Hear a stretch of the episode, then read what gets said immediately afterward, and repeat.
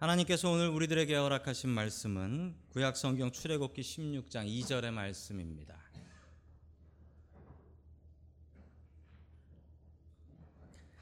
이스라엘 자손 온 회중이 그 광야에서 모세와 아론을 원망하여 아멘. 하나님께서 우리와 함께 하시며 말씀 주심을 감사드립니다. 아멘. 자, 우리 옆에 계신 분들과 인사 나누겠습니다. 반갑습니다. 인사해 주시죠. 네, 반갑습니다. 인사 나눠 주시면 감사하겠습니다. 자, 오늘 원망하지 말라라는 제목을 가지고 하나님의 말씀을 증거하겠습니다. 아, 줄리어스 시저 때의 일입니다. 줄리어스 시저가 어, 귀족들을 많이 모아놓고 잔치를 벌였다라고 합니다. 그런데 그날따라 비도 오고 날씨가 너무 안 좋았던 겁니다. 그래서 날씨 때문에 기분이 너무 나빠서 옆에 있었던 왕의 근위병들한테 이렇게 명령했습니다. 너희들 하늘을 향해서 화살을 쏘아라. 내가 하늘을 심판하겠다. 라고 했습니다. 뭐 말도 안 되는 명령을 받았는데 뭐 안 지키면은 자기가 죽으니까 어쩔 수 없이 화살을 쏘기는 쏘는데 분명히 그게 자기 머리로 떨어질 줄 아니 살짝 비켜 쏘았습니다. 잠시 뒤에 어떤 일이 벌어졌냐면 연회장에 있었던 귀족들 머리 위로 화살이 다 쏟아져 버렸다 합니다. 잔치는 망쳤고 목숨을 잃은 사람들도 있었고 부상자 속출해서 시저만 명예의 망신을 당했다라고 했습니다. 여러분 우리가 어떻게 하늘을 심판하겠습니까? 종종 우리는 원망을 합니다. 심지어 같이 사는 사람들은 물론이고 심지어 하나님도 우리가 원망할 때가 있습니다. 그래서 그런지 미국에서는 욕 중에 갓 들어간 욕들이 왜 이렇게 많은지 모르겠습니다. 왜 하나님 이름을 넣어가지고 이렇게 원망들을 하고 욕을 하는지 이해를 할 수가 없어요. 오늘 말씀은 원망하지 말라입니다. 여러분 우리 마음 속에 원망하는 마음들이 있습니다. 그 마음들을 다시 한번 생각하면서 우리의 잘못이 무엇인가 어떻게 하면 원망하지 않을까 오늘 하나님의 말씀을 통하여 그 답을 찾을 수 있기를 주님의 이름으로 간절히 축원합니다. 아멘. 첫 번째 하나님 주시는 말씀은 원망하지 말라라는 말씀입니다. 원망하지 말라. 여러분 질문 하나를 드리겠습니다. 왜 이스라엘 백성들은 이집트에 갔을까요? 왜 이스라엘 백성들은 이집트로 이민을 간 거죠? 그 간 이유가 무엇일까요? 여러분이 아시는 사실과 마찬가지로 그때 가나안 땅에 엄청난 기근, 가뭄이 있어서 그래서 먹고 살기 위해서 그 자기 가족인 요셉이 먼저 이민 가서 성공했단 말이죠. 그래서 초청 이민, 패밀리 인비테이션으로 해서 초청 이민 같이 이스라엘 백성들이 들어가게 된 거죠. 자, 즉 첫 번째 이유는 굶어 죽기 싫어서 갔습니다. 야, 여기 있다간 우리 굶어 죽겠다. 그런데 여러분 하나님의 계획은 참 놀라우십니다. 사람의 계획은 야, 여기 있으면 굶어 죽겠다. 이집트로 이민 가자라고 했는데 하나님의 계획은 완전히 달랐습니다. 여러분 결과를 볼까요? 결과를 보면요. 70명 그 야곱의 가정 70명이 이민을 갔습니다. 그런데 400년 뒤에 나올 때는 그 남자 장정 어른으로만 60만 명, 한 200만 명 되었던 것 같아요. 전체 숫자는 출애굽을 했습니다. 여러분 먹고 살기 힘든 가나안 땅에는 400년이 지나도 이런 일은 불가능해요. 하나님께서 나라와 민족을 만들어 주신다고 했던 일은 400년이 지나도 가나안 땅에서는 안 될 일이에요. 그런데 풍요로운 이집트 땅에서는 되는 일이었습니다. 먹고 살기 좋은 이집트에서는 이 일이 가능했다라는 것이죠. 여러분 하나님의 뜻이 이렇게 깊고 오묘합니다. 여러분 미국 오실 때 어떤 목적 가지고 오셨습니까? 여러분 그 목적이 여러분의 목적이고 정말 하나님의 목적이라고 생각하십니까? 여러분 저는 성도님들하고 이야기를 나누다 보면 이런 고백하시는 분들을 참 많이 봐요. 이런저런 이유 때문에 미국을 왔는데 지나놓고 보니까 나 예수 믿게 하려고 하나님께서 보내신 거예요. 이렇게 고백하시는 분들이 참 많아요. 여러분, 이 야곱의 가족과 마찬가지인 고백입니다. 여러분을 향한 하나님의 놀라운, 미국에 보내주신 하나님의 놀라운 뜻을 다시 한번 발견하실 수 있기를 주님의 이름으로 간절히 축원합니다. 아멘. 이스라엘 백성들이 산전수전을 다 겪습니다. 이민이라고 갔지만 그곳에서 이집트의 노예로 혹은 저임금 노동자로 애쓰고 수고했습니다. 이 당시 사람들을 이스라엘 사람이다라고 이야기하는 것은 틀린 얘기입니다. 왜냐하면 이스라엘이라는 나라는 한참 뒤에 생겼기 때문에 이 당시 사람들을 이스라엘 사람들이라고 하면 아무도 자기 못 알아봅니다. 이 당시 사람들은 히브리 사람들이라고 하면 아 그러면서 알아보죠. 자, 이 히브리 사람들의 뜻은 당시 이집트 사람들에게 히브리 사람이라는 뜻은 저임금 노동자 혹은 노예라는 뜻이었습니다. 여러분 이해가 되시죠? 지금도 이 나라에서도 저임금 조금 임금을 받으면서 허드렛 일 같은 열심히 일을 하는 민족들이 있습니다. 바로 그 역할을 누가 했느냐? 히브리 사람들이 했다라는 것이죠. 자, 바로 이 노동자들이 자기 고향으로 돌아가겠다라고 하니 바로가 보내줄 리가 없죠. 왜냐하면 그 사람들이 하던 일이 있는데 그 사람들이 떠나버리면 누가 그, 그 작은 임금을 받고 저런 일을 하겠냐는 거죠. 바로가 고집고집 부리다가 10개의 재앙을 겪고 나서 그리고 나서 이스라엘 백성들을 보내주는데 그것도 좋게 안 보내주고 보내주고 나서 군대로 쫓아오다가 자기 부하들이 홍해에 다 빠져서 죽어버리는 그런 재앙까지 겪게 되는 것이죠. 자, 전 세계 최강의 군대인 이집트 군대를 물리치고 의기양양하게 광야로 들어간 이스라엘 백성들은 어떻게 되었을까요? 정확히 한 달이 지나게 됩니다. 우리 출애굽기 16장 1절의 말씀을 같이 봅니다. 시작. 이스라엘 자손의 온 회중이 엘림에서 떠나 엘림과 시내산 사이에 있는 신광야에 이르렀다. 이집트 땅에서 나온 뒤 둘째 달 보름이 되던 날이다. 아멘. 자, 이스라엘 백성들이 정확히 한 달 전, 정확히 한 달 전, 정확히 한 달 전에 이집트에서 나왔습니다. 둘째 달 보름이 되던 때, 자, 그 얘기는 정확히 한 달이 지났을 때라는 뜻입니다. 여러분 이스라엘 백성들이 출애굽한 경로 라우트를 화면으로 보시면 어, 저게 예상되는 경로입니다. 왜냐하면 예상된다라고 하는 이유는 뭐냐면 저게 성경에 나오는 지명들이 지금 어딘지 모르는 곳이 있어요. 그래서 정확한 라우트를 루트를 그릴 수가 없습니다. 그런데 대략 저 정도의 루트일 것이다라고 사람들은 추정을 하고 있죠. 그래서 지금 이 이스라엘 백성들이 와 있는 곳은 어디냐면 신광야입니다. 근데 영어로 보면 더 재밌습니다. 영어로 뭐라고 나옵니까? The Desert of Sin. 죄의 사막입니다. 죄의 사막. 이스라엘 백성들이 여기서 죄를 짓거든요. 한 달쯤 지나니까 이들의 입에서 원망이 쏟아지기 시작했습니다. 그 원망의 이야기가 우리 2절에 나옵니다. 같이 봅니다. 시작. 이스라엘 자손의 온 회중이 그 광야에서 모세와 아론을 원망하였다. 아멘. 무슨 원망이었냐면 먹을 것에 대한 원망이었습니다. 여러분 그런데 왜 이스라엘 백성들이 한 달 지나니까 먹을 것에 대한 원망을 했을까요? 왜 한 달일까요? 여러분 한 달의 의미가 있습니다. 하나님의 정확한 시간표에 한 달 뒤에 이 사람들은 불평하게 되어 있었습니다. 왜냐하면요. 이집트에서 가지고 온 먹을 것이 있었기 때문입니다. 이 히브리 백성들이 이집트에서 나올 때 맨몸으로 나온 게 아니라 이집트 사람들한테 귀금속, 금이나 은 같은 걸 가지고 나왔고요. 보석을 가지고 나왔고 먹을 것을 가지고 나왔습니다.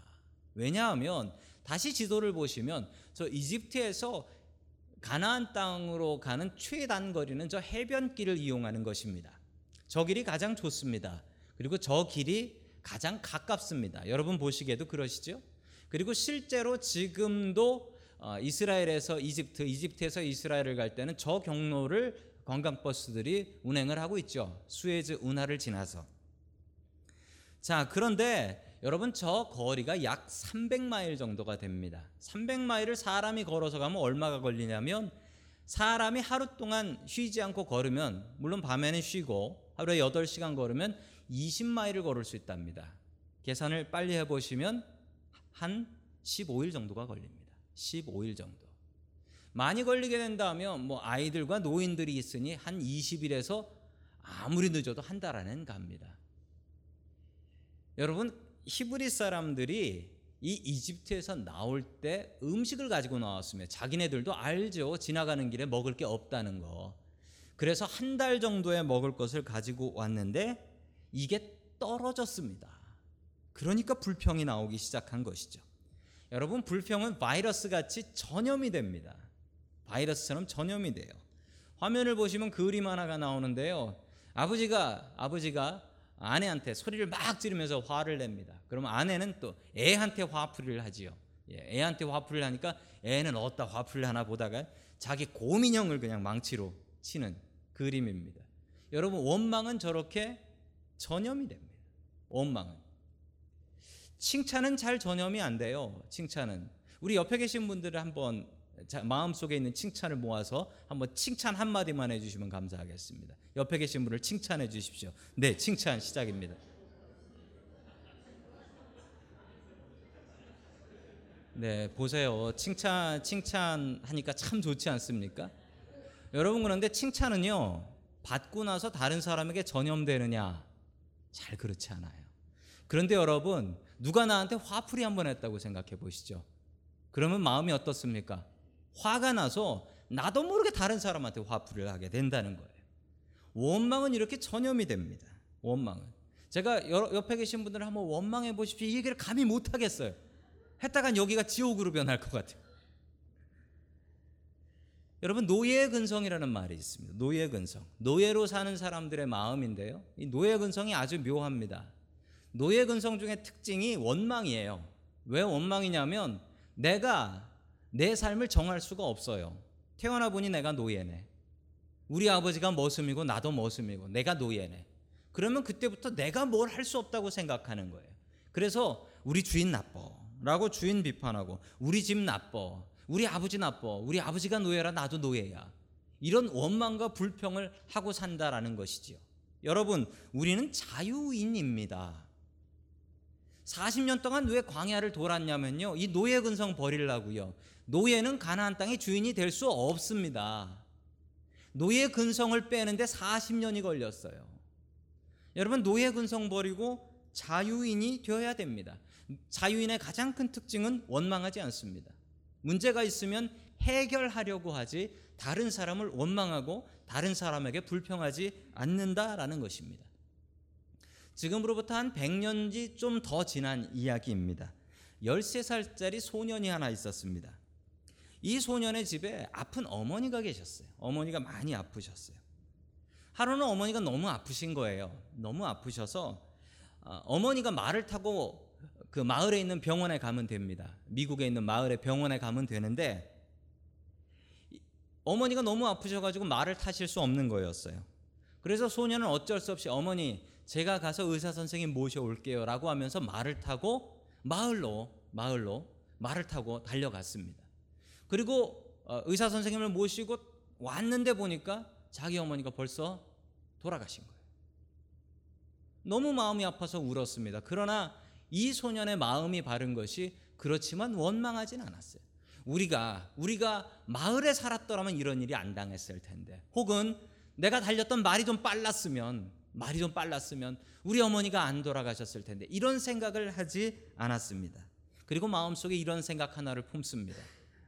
우리 어머니가 아파도 타고 갈 수 있는 이동 수단이 있었으면 그러면 어머니가 안 돌아가셨을 텐데 말보다 빠른 사람이 탈 수 있는 이동 수단이 있었으면 우리 어머니가 안 돌아가셨을 텐데 라는 마음을 품습니다.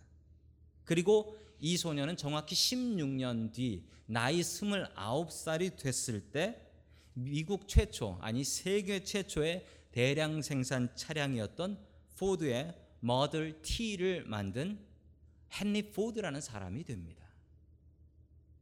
헨리 포드라는 사람이 바로 그 소년이에요. 자기 어머니가 갑자기 돌아가셨지만 그것을 원망거리 불평거리로 생각하지 않고 내가 바꿔서 다시는 이런 사람 생기지 않게 할 거야. 라는 자동차 왕 바로 헨리 포드의 이야기입니다. 여러분 우리의 인생에는 90대 10의 원칙이라는 것이 있습니다. 먼저 10%를 이야기하자면 10%는 내가 바꿀 수 없는 것들이랍니다. 갑자기 나한테 일어나는 내가 바꿀 수 없는 일들이래요. 예를 들면 세탁소를 한번 예를 들어 보겠습니다. 왜 세탁소냐면 저희 교인 중에 세탁소가 제일 많아서 그렇습니다. 자, 하루아침에 자고 일어났더니만 옆에 있던 세탁소가 망했어요. 그래가지고 손님이 두 배로 다 몰려오는 거예요. 여러분 내가 어떻게 해서 생기는 일입니까? 아니지요. 그런데 하루는 또 자고 일어나 보니까 옆에 있었던 빵집이 세탁소로 바뀌었네. 그래가지고 손님 반이 글로 빠져나가네요. 여러분 이걸 내가 어떻게 할 수 있는 일입니까? 이건 내가 어떻게 할 수 없는 일이지요. 여러분 그러나 인생에서 정말 중요한 것은 이런 일이 10% 정도밖에 생기지 않는다는 거예요. 반으로 나누자면 좋은 일 반, 나쁜 일 반, 5%밖에 안 생긴다는 겁니다. 좋은 일이나 나쁜 일이나. 운 좋게 뭐가 될 가능성은 10%밖에 안 돼요. 그런데 정말 중요한 것은 이 90%, 90%인데 이건 뭐냐면 내가 어떻게 react, how to react. 우리가 그 좋은 일이나 나쁜 일에 어떻게 반응하느냐. 이것에 따라서 우리의 인생이 90%가 변화된다라는 것입니다. 여러분 똑같은 일을 놓고도 불평하는 사람이 있고 똑같은 일을 놓고도 감사하는 사람이 있습니다. 세상에 좋은 일만 생기는 사람이 어디 있고 세상에 나쁜 일만 생기는 사람이 어디 있습니까? 그러나 그 중에서 성공하고 승리하는 사람은 불평하는 사람이 아니라 나쁜 일이 나에게 생겼다 할지라도 나는 하나님을 믿어라는 믿음을 가지고 이기는 사람입니다. 여러분 우리에게도 나쁜 일은 생길 수 있습니다. 교회 다닌다고 어떻게 나쁜 일이 안 생깁니까? 여러분 그런데 그 나쁜 일이 생겨도 한 달치 가지고 나온 먹을 것이 다 떨어진다 할지라도 그 속에서 역사하시는 하나님, 내 모든 형편 다 하시는 하나님, 그 하나님을 믿는 믿음이 있는 사람은 일어날 수 있다라는 사실입니다. 여러분은 어떤 사람입니까? 노예 근성을 갖고 계신 분이십니까? 아니면 자유인으로 살아가시는 분이십니까? 주님께서 주신 말씀입니다. 불평하지 마십시오. 원망하지 마십시오. 하나님을 믿으십시오. 하나님 믿는 사람은 원망하지 않습니다. 하나님 믿고 우리의 삶의 어려운 자리 속에서도 굳게 일어날 수 있는 저와 여러분들이 될 수 있기를 주님의 이름으로 간절히 축원합니다. 아멘. 마지막 두 번째로 하나님께서 우리에게 주시는 말씀은 은혜로 삽니다라는 말씀입니다. 은혜로 삽니다. 제가 지금까지 살아온 인생을 곰곰이 다시 한번 생각해 보면 정말 은혜인 것 같습니다. 여러분, 은혜라는 것은 내가 무엇을 한 게 아니라 누구에게 거저 받은 것, 그것을 은혜라고 하지요. 내가 해서 얻은 것을 은혜라고 하지 않습니다. 여러분, 정말 중요한 것은 우리의 인생이 하나님의 은혜다라는 사실입니다. 하나님의 은혜예요. 그거 아니면 설명이 안 됩니다. 우리 옆에 계신 분들하고 이렇게 한번 인사 나눠 주시죠. 은혜로 삽시다. 우리 반대 분들에게도 은혜로 삽시다. 자, 저희 교회 이름이 은혜 장로 교회입니다. 여러분 요즘 어떻게 사세요라고 하면 은혜로 삽니다. 이렇게 얘기하셔야 돼요. 제가 성지 순례를 갔었을 때 그 이집트 땅에 갔었을 때 가장 마음에 와닿았던 장소 하나가 있었습니다. 다른 어떤 것보다도 이곳이 제 마음에 감동을 주었습니다. 바로 신광야였습니다. 화면에 보시는 사진이 신광야의 정말 리얼한 모습입니다. 저게 신광야입니다. 뭐 산도 있습니다. 그런데 물도 없고 풀도 없고 아무것도 없습니다. 제가 저기를 갔을 때 저희 가이드 하셨던 목사님이 계셨는데 그 목사님께 여쭤보았던 기억이 납니다. 제 마음속에 그 질문이 참 한심하게 느껴졌어요. 왜냐하면 제가 이렇게 질문을 했습니다. 제가 신학생 때인데 목사님 여기 아무것도 없는데 어떻게 60만 명이나 되는 사람들 어쩌면 한 200만 명 정도 되었던 사람들이 여기서 무엇을 먹고 무엇을 마시고 살았습니까? 라고 물어봤습니다. 그러자 가이드 목사님께서 저를 뻔히 보시면서 너도 신학생이냐라는 듯한 눈으로 보시면서 만나와 매출하기라고 대답하셨습니다. 제가 그 얘기를 듣고 얼굴이 얼마나 뻘개졌는지 모릅니다. 그거 말고 다른 건 없어요? 여긴 없어요. 여긴 반석이 쪼개져서 물이 안 나오면 다 목말라서 죽는 데예요. 여러분 제가 성경을 안 봐서 그런 질문을 했겠습니까? 제 머릿속에는 만나와 매출하기라는 그 정답이 있었지요. 그런데 제 믿음으로는 그거 안 믿었던 것 같습니다. 그때 가서 확실히 믿었습니다. 만나와 매출하기. 하나님이 먹이신다. 하나님 없으면 죽는다. 광야에서 배웠습니다. 이스라엘 백성들이 불평을 하자 모세는 하나님께서 주신 말씀을 이스라엘 백성들에게 이렇게 얘기했습니다. 우리 4절의 말씀을 같이 봅니다. 시작. 주님께서 모세에게 너희가 먹을 것을 하늘에서 비처럼 내려줄 것이 백성이 날마다 나가서 그날 그날 먹을 금 거두어 드리게 하여라. 그렇게 하여 그들이 나의 지시를 따르는지 따르지 않는지 시험하여 보겠다. 아멘. 하늘에서 비처럼 먹을 것이 떨어지게 해주겠다. 얼마 전에 어, 만화 영화를 보니까 하늘에서 밑볼이 떨어진다면 뭐 그런 만화가 있었어요. 아마 성경 보고 따라한 것 같습니다. 하늘에서 만나와 메추라기를 내려오게 하겠다라는 것입니다. 이스라엘 백성들은 여러분 이게 일이라고 할 수 있을지 모르겠지만 하늘에서 만나와 메추라기가 떨어지면 그것을 잡아다 먹는 일 아닌 일을 했습니다. 여러분 이걸 일이라 할 수 있을까요? 여러분 그러나 이스라엘 백성들은 이걸 일이라고 착각했습니다. 우리가 열심히 수고해서 먹는다라고 착각했습니다. 우리가 열심히 나가서 벌어서 만나와 매출하기를 먹는다라고 오해하면서 살았습니다. 여러분 우리도 종종 이런 오해를 합니다. 내가 내 손으로 스스로 수고해서 먹고 산다 라는 오해입니다. 여러분 농부가 씨를 뿌리고 물을 주고 거름을 주면 채소하고 곡식들이 자랍니까? 대부분의 경우는 자라지요. 그런데 여러분 하늘 하나님께서 하늘을 막아서 해가 안 나게 하시면 어떻게 될까요? 여러분 하나님께서 하늘에서 비를 내려 주시지 않으시면 어떻게 될까요? 혹은 비를 너무 많이 내려 주셔서 홍수가 나게 하시면 어떻게 될까요? 여러분 하나님께서 지켜 주시지 않으시면 우리의 삶에 남는 것이 무엇이 있겠습니까? 여러분 하나님께서 우리의 삶을 지켜 주시지 않으시면 우리의 삶에 무엇이 남아 있겠습니까? 하나님께서 지켜 주시지 않으시면 오늘 이 시간 집에서 이 성전까지 온전히 오실 수나 있었겠습니까? 광야는 큰 교실입니다. 그 고통스러운 교실에서 하나님께서 스스로 교관과 선생님 되셔서 이스라엘 백성들을 가르치고 계십니다. 가르침의 내용은 딱 하나 하나님께서 먹이신다. 여러분 인생은 교실입니다. 이 교실에 선생님이 한 분 계신데 하나님이십니다. 그 하나님께서 우리에게 가르치십니다. 하나님께서 먹이신다. 여러분 하나님께서 먹이십니다. 우리가 수고하고 애쓰고 수고해서 먹는 것 같지만 여러분 그 수고를 똑같이 어디 다른 데 가서 한다고 해서 그 수고대로 먹을 수 있을까요? 여러분 하나님께서 먹이시는 것입니다. 언제 먹이시냐면요. 한 달 지났을 때. 이집트에서 가지고 온 먹을 것, 입을 것 그거 다 떨어졌을 때. 그 전에는 하나님을 의지하지 않으니까. 여러분 하나님의 시간표엔 분명히 적혀 있었습니다. 한 달 뒤 먹을 것 떨어짐 만나와 매출하기. 하나님의 시간표는 정확히 적혀 있습니다. 우리가 그 시간표를 몰라서 안달이 나고 그 시간표를 몰라서 하나님 앞에 불평합니다. 여러분 우리가 기도는 해야 되지만 불평은 하지 마십시오. 왜냐하면 나의 모든 형편 나는 모른다 할지라도 나의 모든 형편 하나님께서 알고 계시기 때문입니다. 내 모든 형편 다 아는 하나님을 의지할 수 있기를 간절히 축원합니다. 아멘.